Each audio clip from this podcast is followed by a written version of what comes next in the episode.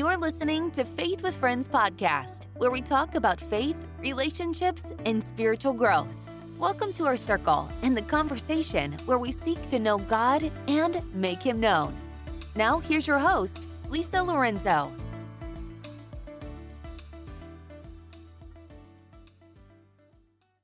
Humility.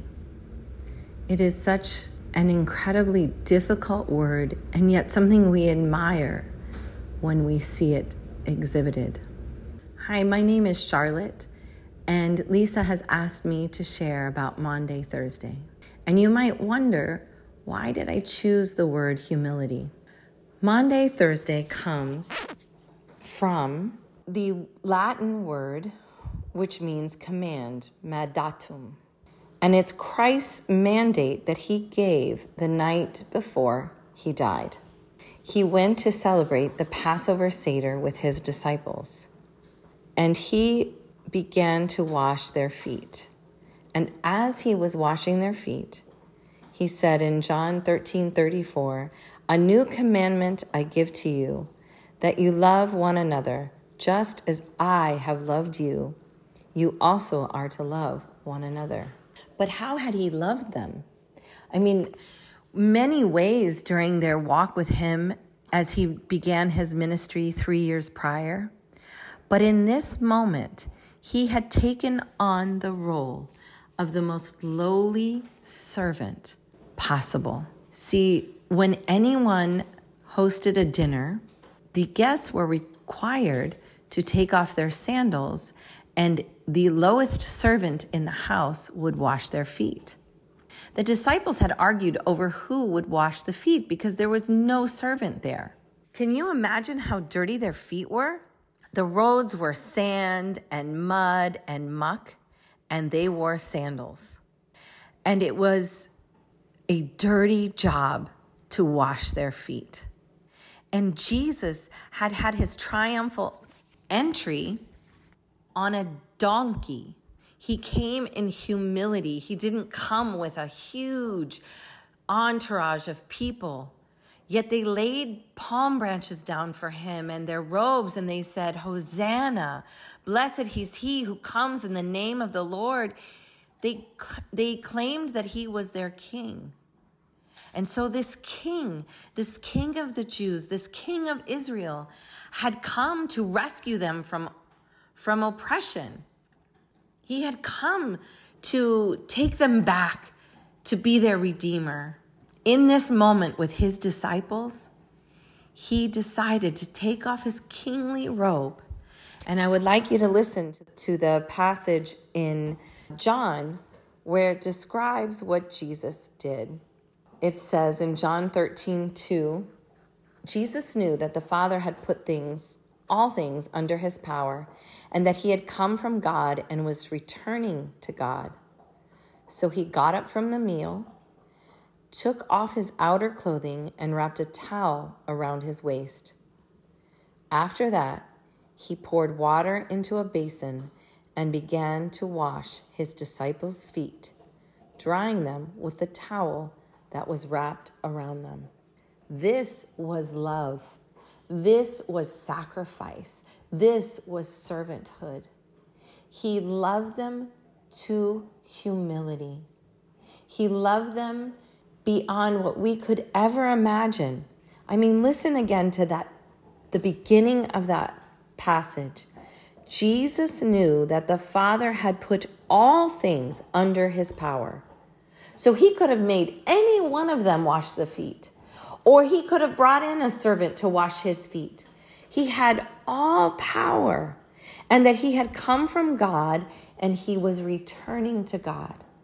So that is why we celebrate Maundy Thursday, is because he has asked us to love others as he has loved us. And the other component of that meal was when he broke the bread and poured the wine and drank the cup and said that this is my body broken for you and this is my blood that I spilled for you. And we commemorate that part of Maundy Thursday many times throughout the year. But this has been such a special celebration, especially when my children were little. We would do a, a Passover Seder that Jesus had participated in, and then we would wash each other's feet. This is the m- most holy and special and sacred time of the year when Jesus chose to lay his life down for us. It says that later in Gethsemane, he asked God not to allow him to walk this path, to take this cup from him, and that he fell down to the ground in such sorrow and distress and anguish that he sweat blood, that his capillaries broke because he sweat blood. So the washing of the feet was just the beginning of his laying his life down for us. And he chose to walk that road for you and for me. You see, we don't know Jesus right. We don't know and understand what he has really done for us because it is a story we've heard a thousand times. But imagine the God of all the universe, wrapped in light, brilliant light. He chose to shed that and become a man, to become incarnate. He chose to walk this life like you and me. Remember what he sacrificed for you. And once you accept his gift of salvation, that he has redeemed you from the depths of sin, you are his.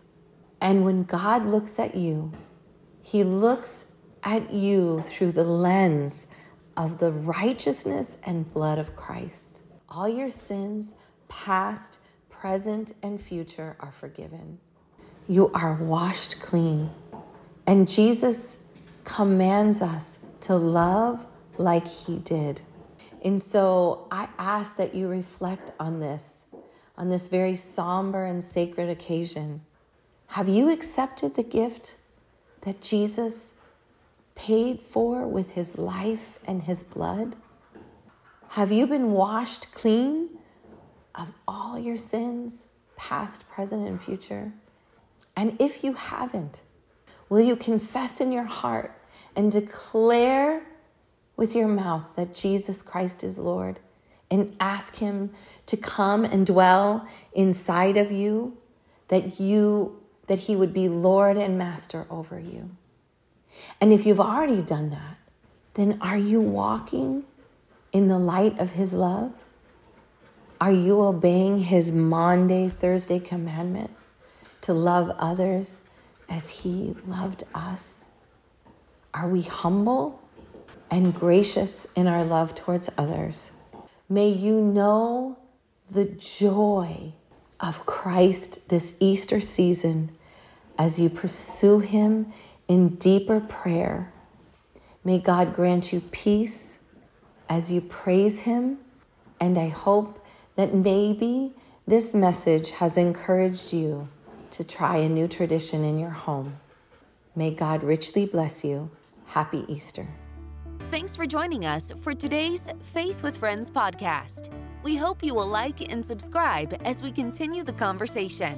Follow us on Instagram at Faith with Friends.